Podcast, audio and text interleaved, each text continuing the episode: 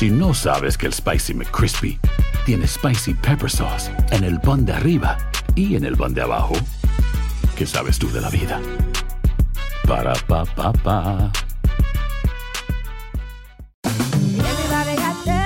En JCPenney tenemos infinidad de regalos para el Día de las Madres hasta el domingo. Ahorra hasta 40% en todo Liz Claiborne y vístela de pieza a cabeza con la última moda. Además, aprovecha las ofertas Yes Please, con diamantes y piedras preciosas a 25 dólares para miembros de JCPenney Rewards. ¿Aún no eres miembro? Inscríbete. Es fácil y gratis. Y regálale a mamá todo lo que se merece. JCPenney. Vale la pena. Ofertas válidas hasta el 12 de mayo en selección de estilos. Aplican otras exclusiones. Joyería se excluye de los cupones. Detalles en la tienda jcp.com. Boost Mobile tiene una gran oferta para que aproveches tu reembolso de impuestos al máximo y te mantengas conectado. Al cambiarte a Boost, recibe un 50% de descuento en tu primer mes de datos ilimitados. O, con un plan ilimitado de 40 dólares, llévate un Samsung Galaxy A15 5G por $39.99. Obtén los mejores teléfonos en las redes 5G más grandes del país. Con Boost Mobile, cambiarse es fácil. Solo visita boostmobile.com. Boost Mobile, sin miedo al éxito. Para clientes nuevos y solamente en línea, requiere AroPay. 50% de descuento en el primer mes requiere un plan de 25 dólares al mes. Aplican otras restricciones. Visita Empieza el día con una gran conversación sobre lo que pasa en el mundo y en Estados Unidos. Escucha Univisión Reporta. Univisión Reporta. El podcast diario de Univisión Noticias y Euforia, donde hablamos de la política interna estadounidense y de nuestros países de origen, de migración, cultura, economía, todo. Súmate a estas conversaciones auténticamente extraordinarias, auténticamente interesantes y profundas. Soy León Krause y te invito a que escuches Univisión Reporta en Euforia App o en donde sea que escuches podcasts. Hola, soy Jorge Ramos y a continuación escucharás el podcast del Noticiero Univisión. El programa de noticias de mayor impacto en la comunidad hispana de Estados Unidos. Buenas tardes. El fiscal general Mary Garland nombró a un fiscal especial para supervisar las investigaciones que le sigue el Departamento de Justicia a Donald Trump, incluyendo la de los documentos que el FBI incautó en su residencia de la Florida. La responsabilidad recae sobre Jack Smith, veterano fiscal que en años recientes trabajó en la Corte Penal Internacional de La Haya. Garland dijo que había tomado esa decisión luego de que Trump anunciara que aspira por tercera vez a la presidencia y subrayó que el nombramiento del fiscal es lo que conviene al interés público. Y esta tarde Jorge Ramos, mi compañero, entrevistó en exclusiva a el ex vicepresidente Mike Pence en Los Ángeles, California, y le preguntó su opinión sobre la decisión que acaba de tomar el secretario de Justicia. Cuéntanos, Jorge, ¿qué te dijo? Gracias, Silvia. Efectivamente, hoy en la ciudad de Los Ángeles tuvimos la oportunidad de entrevistar a Mike Pence, quien fue vicepresidente durante la presidencia de Donald Trump. Y por supuesto hablamos de Donald Trump. Todo esto viene en el contexto de la publicación de su libro So Help Me God, que se traduciría como Y que Dios me ayude, en la que Mike Pence da su punto de vista sobre lo que ocurrió cuando él era vicepresidente y comenzamos hablando de noticias, comenzamos preguntándole sobre si desde su punto de vista Donald Trump debe ser enjuiciado y si se le debe prevenir lanzarse como candidato presidencial en el 2024. Esto fue lo que me dijo. No one is above the law, but I hope not. And I hope the Justice Department uh, gives careful consideration to moving forward. I'm not sure it's against the law to take bad advice from lawyers. But is he responsible for what happened on January 6th? Uh, you, you, you clearly said in the past that he endangered you and your family. That was against the law. Jorge, I think the people that are responsible for January 6th are the people that were rioting in the Capitol. The destruction of property, the circumstances that ultimately cost lives. Uh, and I, as I've said that day and every day since, I believe the people that perpetrated that violence at the Capitol should be held accountable to the fullest account of the law. As you know, Donald Trump just announced that he's running uh, for the White House for the third time. But is he a danger to American democracy? Well, I think that this whole question of um, election denial, dating as it does all the way back to the 2016 election, um, does undermine public conf conf confidence in our institution. I, I would say, as I do in my book, So Help Me God, that all of that rhetoric undermines public confidence in our institutions. We can do better to ensure election integrity, but America must continue to be the gold standard of democracy in the world. So are you running for president? Well, I, I'll keep you posted. My, my family and I are going to give it prayerful consideration. So do you think you can win And, the nomination against Trump? well, we'll, uh, we'll be given every consideration to where we might next serve. But I will tell you, I love this country. Fue una entrevista de casi 20 minutos, un poco más adelante en el noticiero. Le pregunto a Mike Pence cuál era su rol durante la presidencia de Donald Trump, particularmente cuando Donald Trump mentía o cuando hacía comentarios racistas o cuando separó a más de 5 mil niños. Esto más adelante. Le voy contigo. Esperamos esa respuesta más adelante, Jorge. Gracias. Por cierto, el expresidente Trump reaccionó al nombramiento de un fiscal especial diciendo que el Departamento de Justicia demócrata no tenía nada excepto personas que odian a Trump y que por eso nombró a un fiscal especial para perseguirlo. Una corte de Iowa declaró culpable al activista republicano Jesse Benton de donar fondos procedentes de Rusia a la campaña presidencial de Donald Trump. Los fiscales acusaron a Benton de haberse hecho pasar por el donante de 25 mil dólares y de haberse apropiado de otros 75 mil dólares. El juez dará a conocer su sentencia en el mes de febrero. Las autoridades de Nueva York declararon el estado de emergencia para el oeste del, del estado por la poderosa tormenta de nieve que podría afectar a 6 millones de personas. Se han reportado ya al menos dos personas muertas. La región espera varios pies de nieve y las actividades básicas diarias de las comunidades podrían verse paralizadas, como nos dice Peggy Carranza. Desde el medio oeste hasta Nueva York, una peligrosa nevada con rayos y truenos ha paralizado algunas áreas con varios pies de nieve y su embate no da tregua. Miles sufren apagones y las autoridades advierten sobre condiciones que pueden poner en riesgo vidas. Estaríamos hablando entre dos hasta tres pies de nieve adicional a lo que ya hemos recibido. Así que esta tormenta invernal continuará por lo menos hasta el domingo. Con una acumulación de 3 pulgadas de nieve por hora, la poca visibilidad también ha sido un factor y algunos conductores han quedado atascados en las carreteras. Le están diciendo como, ah, no salgan de sus casas, pero o sea, no es como una opción para nosotros. Este agricultor dice que aún así su sector no se detiene. Aquí es el área donde yo trabajo, una granja de vacas. Ah, yo trabajo alimentando los becerros pequeños. Allá está una galera. Ah, todo esto es donde nosotros tenemos que trabajar. La tormenta ha provocado la cancelación de centenares de vuelos, el cierre de escuelas y que la Liga Nacional de Fútbol mueva el partido de los Buffalo Bills contra los Cleveland Browns a Detroit el domingo. Nos ha golpeado increíblemente duro en el sur de Buffalo, donde la nieve continúa cayendo, lo que requirió que restableciéramos la prohibición de viaje, dijo el alcalde de esa ciudad. El Servicio Nacional de Meteorología advirtió que un intenso frío se sumará a la tormenta, con temperaturas 20 grados por debajo de lo normal, desde las montañas rocosas hasta la región de los Grandes Lagos el fin de semana. En la ciudad de Nueva York, Peggy Carranza, Univisión. En otros temas, y como les hemos venido informando en Noticias Univisión, seis estados gobernados por republicanos lograron que una corte de apelaciones suspendiera el programa de perdón de deuda estudiantil del presidente Biden. Más de 40 millones de universitarios aspiran a que les cancelen parte de sus deudas. Hoy el gobierno de Biden elevó su propuesta a la Corte Suprema de Estados Unidos, como nos informa Marlene Guzmán. El gobierno del presidente Biden no se da por vencido e intenta rescatar su plan de alivio de la deuda estudiantil.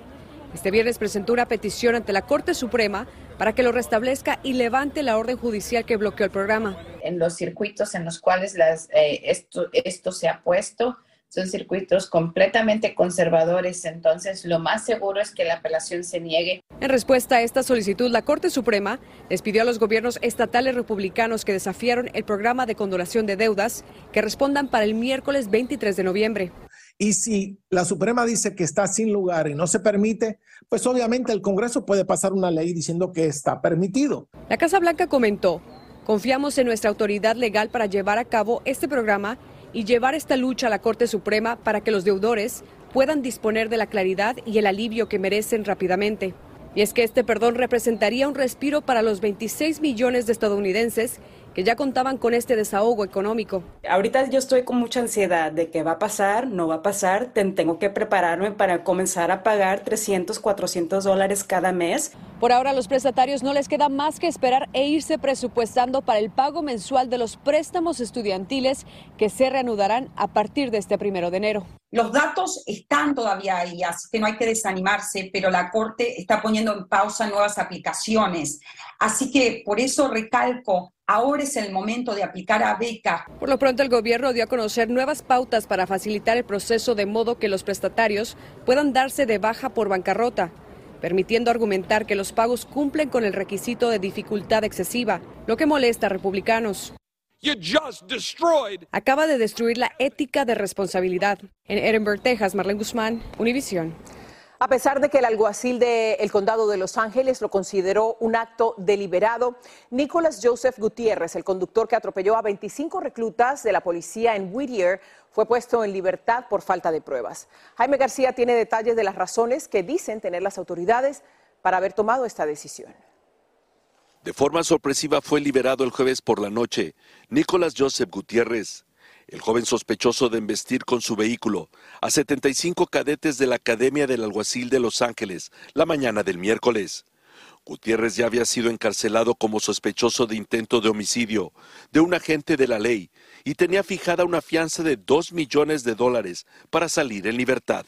El alguacil necesita pruebas que esto fue un acto intencional. En una declaración escrita, el departamento del alguacil justificó la liberación, calificándola como resultado de la extremada complejidad de la investigación, que incluye entrevistas en curso, revisión de videos de vigilancia y evidencia adicional que aún requiere ser analizada. Y es que dentro de una corte de ley, las aparatosas imágenes del atropellamiento no son suficientes para demostrar intento de homicidio. Porque la defensa, en mi opinión, va a tener argumentos de que posiblemente esto fue simplemente negligencia. Esta mañana en la casa de Nicolás Joseph Gutiérrez no se registró ningún movimiento de entrada o salida. Por su parte, la abogada que lo representa emitió un comunicado afirmando no tener duda que una investigación detallada confirmará que Nicolás es un joven trabajador que no tiene sentimientos en contra de las autoridades y señaló que este fue un trágico accidente. Por su parte, la oficina del procurador del condado de Los Ángeles señaló que en este momento no pueden hacer comentarios y que solamente anoche fueron notificados de que las agencias que están investigando el incidente no presentarían el caso ante ellos y que dejarían en libertad al sospechoso. En Los Ángeles, Jaime García, Univisión. Fantasmas, portales, crímenes extraordinarios, desapariciones, hechos sobrenaturales son parte de los eventos que nos rodean y que no tienen explicación. Pero ya es tiempo de correr el oscuro manto que los envuelve para hallar las respuestas de los misterios más oscuros del mundo. ¿Están listos? Enigma sin resolver es un podcast de euforia. Escúchalo en el app de Euforia o donde sea que escuches podcasts. Si no sabes que el Spicy McCrispy tiene Spicy Pepper Sauce en el pan de arriba y en el pan de abajo, ¿qué sabes tú de la vida? Para, pa, pa, pa. En JCPenney tenemos infinidad de regalos para el Día de las Madres hasta el domingo. Ahorra hasta 40% en todo Liz Claiborne y vístela de pieza a cabeza con la última moda. Además, aprovecha las ofertas Yes Please, con diamantes y piedras preciosas a 25 dólares para miembros de JCPenney Rewards. ¿Aún no eres miembro? Inscríbete. Es fácil y gratis. Y regálale a mamá todo lo que se merece. JCPenney. Vale la pena. Ofertas válidas hasta el 12 de mayo en selección de estilos. Aplican otras exclusiones. Joyería se excluye de los cupones. Detalles en la tienda jcp.com. Boost Mobile tiene una gran oferta para que aproveches tu reembolso de impuestos al máximo y te mantengas conectado. Al cambiarte a Boost, recibe un 50% de descuento en tu primer mes de datos ilimitados. O, con un plan ilimitado de 40 dólares, llévate un Samsung Galaxy A15 5G por $39.99. Obtén los mejores teléfonos en las redes 5G más grandes del país. Con Boost Mobile, cambiarse es fácil. Solo visita boostmobile.com. Boost Mobile, sin miedo al éxito. Para clientes nuevos y solamente en línea, requiere AroPay. 50% de descuento en el primer mes requiere un plan de 25 dólares al mes. Aplican otras restricciones. Visita boostmobile.com para detalles. Estás escuchando el podcast del noticiero Univisión. Un avión de la aerolínea LATAM con 108 ocupantes sufrió un incendio cuando se desplazaba por la pista del aeropuerto de Lima, Perú. Las autoridades dicen que dos bomberos murieron y otro sufrió quemaduras cuando combatían las llamas. Las operaciones en el aeropuerto internacional de la capital peruana fueron suspendidas temporalmente debido a este incidente. La misteriosa muerte de una joven estadounidense en un hotel de San José del Cabo, en México, ha hecho que las autoridades de Estados Unidos y de México inicien una investigación criminal. Los amigos que festejaban un cumpleaños con Shanquela Robinson en el centro turístico primero aseguraron que había fallecido por ingestión de alcohol, pero como nos dice Jessica Cermeño, el certificado de defunción se revela algo distinto. En esta habitación de una elegante villa en San José del Cabo, en el estado mexicano de Baja California Sur, es donde Shanquela Robinson tuvo lo que parece ser su última pelea. En este video se observa cómo la turista estadounidense está peleando con otra mujer, quien la golpea en la cabeza, le el cabello y termina tirándola en el piso. Poco después, ella falleció en esa propiedad. La joven de 25 años estaba de vacaciones con otros siete amigos, quienes le aseguraron a sus padres que ella falleció por una congestión alcohólica. Neisser Watkins estaba en la villa cuando todo ocurrió. Cuando me enteré que ella estaba mal, estuve junto a ella. Tomé una bolsa y estuve con ella todo el tiempo, dice. También reconoce que llamaron a una enfermera para que la ayudara y después se enteró que ya estaba muerta. Esto ocurrió el pasado 29 de octubre dentro de la Villa Linda 32 en Cabo. Pero su madre, que vive en Charlotte, en Carolina del Norte, le dijo a Queen City News que en el certificado de defunción que le entregaron la causa de muerte es muy distinta. El documento decía que tenía el cuello roto y su espina dorsal tenía fracturas, dice. Es una pesadilla. Yo no puedo ni dormir. Estoy frustrado. Como padre, mi corazón está roto. En el documento oficial presentado por Queen City News se establece que la estilista profesional falleció por severas lesiones en la columna. Por eso, ante la aparición de este video y las declaraciones de los amigos de la afroamericana, tanto la Fiscalía de Baja California Sur como la oficina del FBI en Charlotte, donde vivía la joven, ya investigan lo ocurrido. De los siete amigos que estaban en esa villa, solo uno ha hecho comentarios públicos. Los demás incluso han borrado sus perfiles de redes sociales. Los presuntos culpables se van y después tiene que intervenir el gobierno estadounidense para aclarar los hechos. Entonces creo que eso sí es muy lamentable. En México, Jessica Cermeño, Univision. El gobierno del presidente Biden determinó que el príncipe saudí Mohammed bin Salman debería recibir inmunidad en la demanda presentada en Estados Unidos por la novia del periodista Jamal Khashoggi. Estados Unidos dice haber comprobado que Khashoggi lo asesinaron dentro del consulado saudí en Turquía pero el gobierno de Biden sostiene que Bin Salman, como recién nombrado primer ministro saudí, tiene inmunidad según las leyes estadounidenses. A menos de 48 horas de que suene el silbato inicial de la Copa Mundial en Qatar, el gobierno de ese país islámico anunció que no se venderán cervezas dentro del perímetro de los estadios donde se jugarán los partidos. El anuncio representa un problema para la cervecería estadounidense Budweiser, que confirmó un contrato de patrocinio con Qatar por 75 millones de dólares. Vilma Tarazona tiene los detalles. Para muchos de los hinchas del fútbol en la Copa del Mundo, la cerveza va de la mano con los juegos en los estadios, pero no en Qatar. Ese país dio marcha atrás en su acuerdo inicial con los organizadores del Mundial y su patrocinador, la cerveza Budweiser. A última hora decidió que la cerveza se venderá fuera de los estadios, exclusivamente en los sitios designados para los aficionados. Álvaro Ortega no se ha perdido ningún mundial en los últimos 40 años. Siempre viaja con su familia por el mundo para presenciarlos. La noticia le sorprendió mientras empacaba su maleta para ir a Qatar. Prohibición del alcohol es lo que menos me preocupa en un mundial como este. Eh, yo creo que hay que decir que, que todos sabíamos las costumbres que tienen países como Qatar. Entonces, si ya lo sabías, pues la culpa no es de Qatar, la culpa es de FIFA, que ellos sabían que eso podía pasar. Pero esta fanática argentina que ya está en Qatar piensa diferente. Era indispensable, es como, bueno, eh, es como una botella de agua cuando estás en el medio del desierto, bueno, la cerveza era, era la idea de que lo tengamos, no sé qué va a pasar. Los expertos explican que la decisión tiene que ver con el hecho de que Qatar es un país musulmán cuya religión es el Islam. El Islam no permite eh, a, los, a sus adeptos a que prohíbe el consumo de alcohol. Pero en los países musulmanes, dependiendo el más o menos conservador, se permite en diferentes grados. En, en, Turquía se vende alcohol. Dicho sea de paso, en Qatar se vende alcohol, pero en los hoteles. Álvaro Ortega dice que con o sin cerveza se va para Qatar.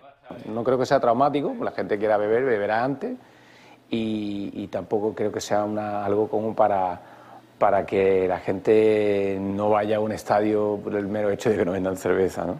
La empresa dueña de Budweiser dijo a través de un comunicado que algunos de los planes que tenía para los estadios no se podrán realizar debido a circunstancias que están fuera de su control. En Miami, Florida, Vilma Tarazona, Univisión.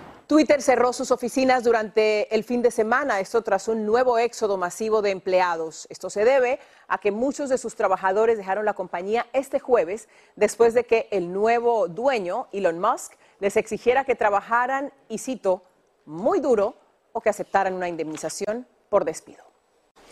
El exagente de la CIA, Félix Rodríguez, conocido por haber capturado al Che Guevara, ha estado enfrentando acusaciones aún no comprobadas de que participó en la tortura del agente de la DEA Enrique Kiki Camarena, asesinado en México en 1985. Rodríguez rompió su silencio sobre el tema y habló con Univision Investiga.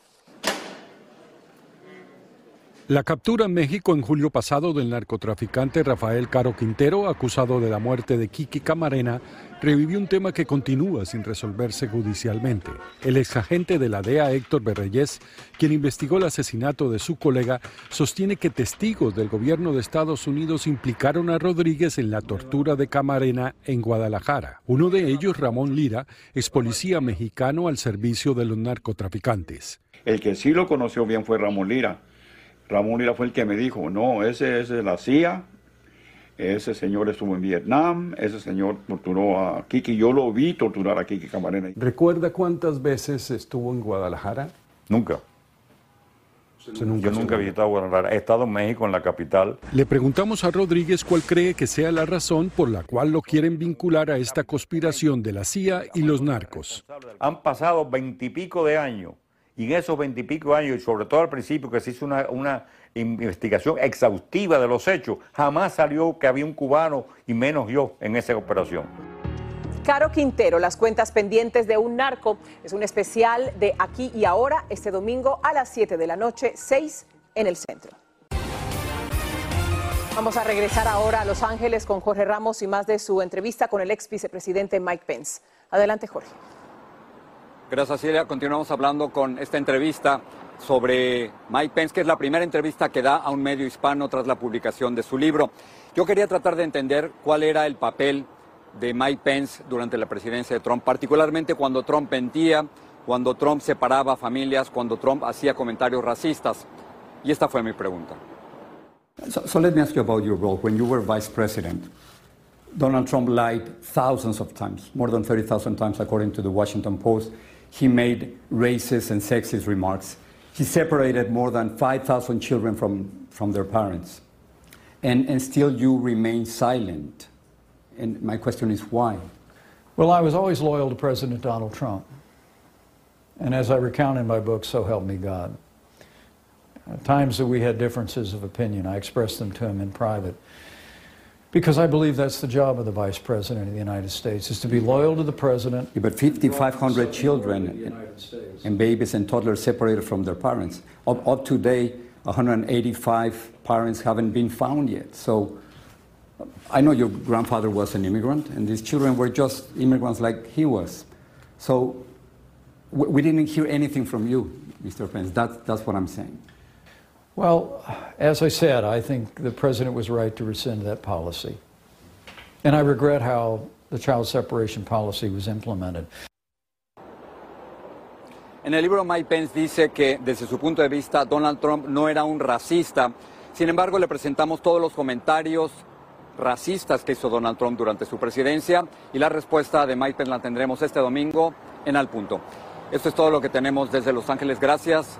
Buenas noches y buenas noches a ti, Buenas noches, Jorge. Gracias a ti también. Esperamos que ustedes puedan acompañarnos el domingo en Al Punto y también en Aquí y Ahora. Buenas noches, feliz fin de semana. Así termina el episodio de hoy del podcast del Noticiero Univisión. Como siempre, gracias por escucharnos.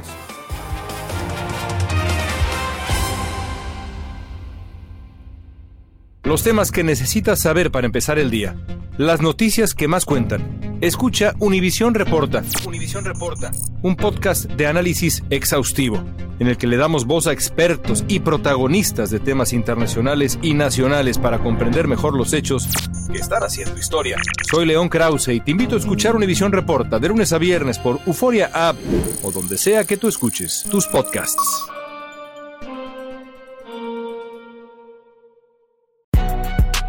Si no sabes que el Spicy McCrispy tiene Spicy Pepper Sauce en el pan de arriba y en el pan de abajo, ¿qué sabes tú de la vida? Para, pa, pa, pa. Cassandra Sánchez Navarro junto a Catherine Siachoque y Verónica Bravo en la nueva serie de comedia original de VIX, Consuelo, disponible en la app de VIX ya.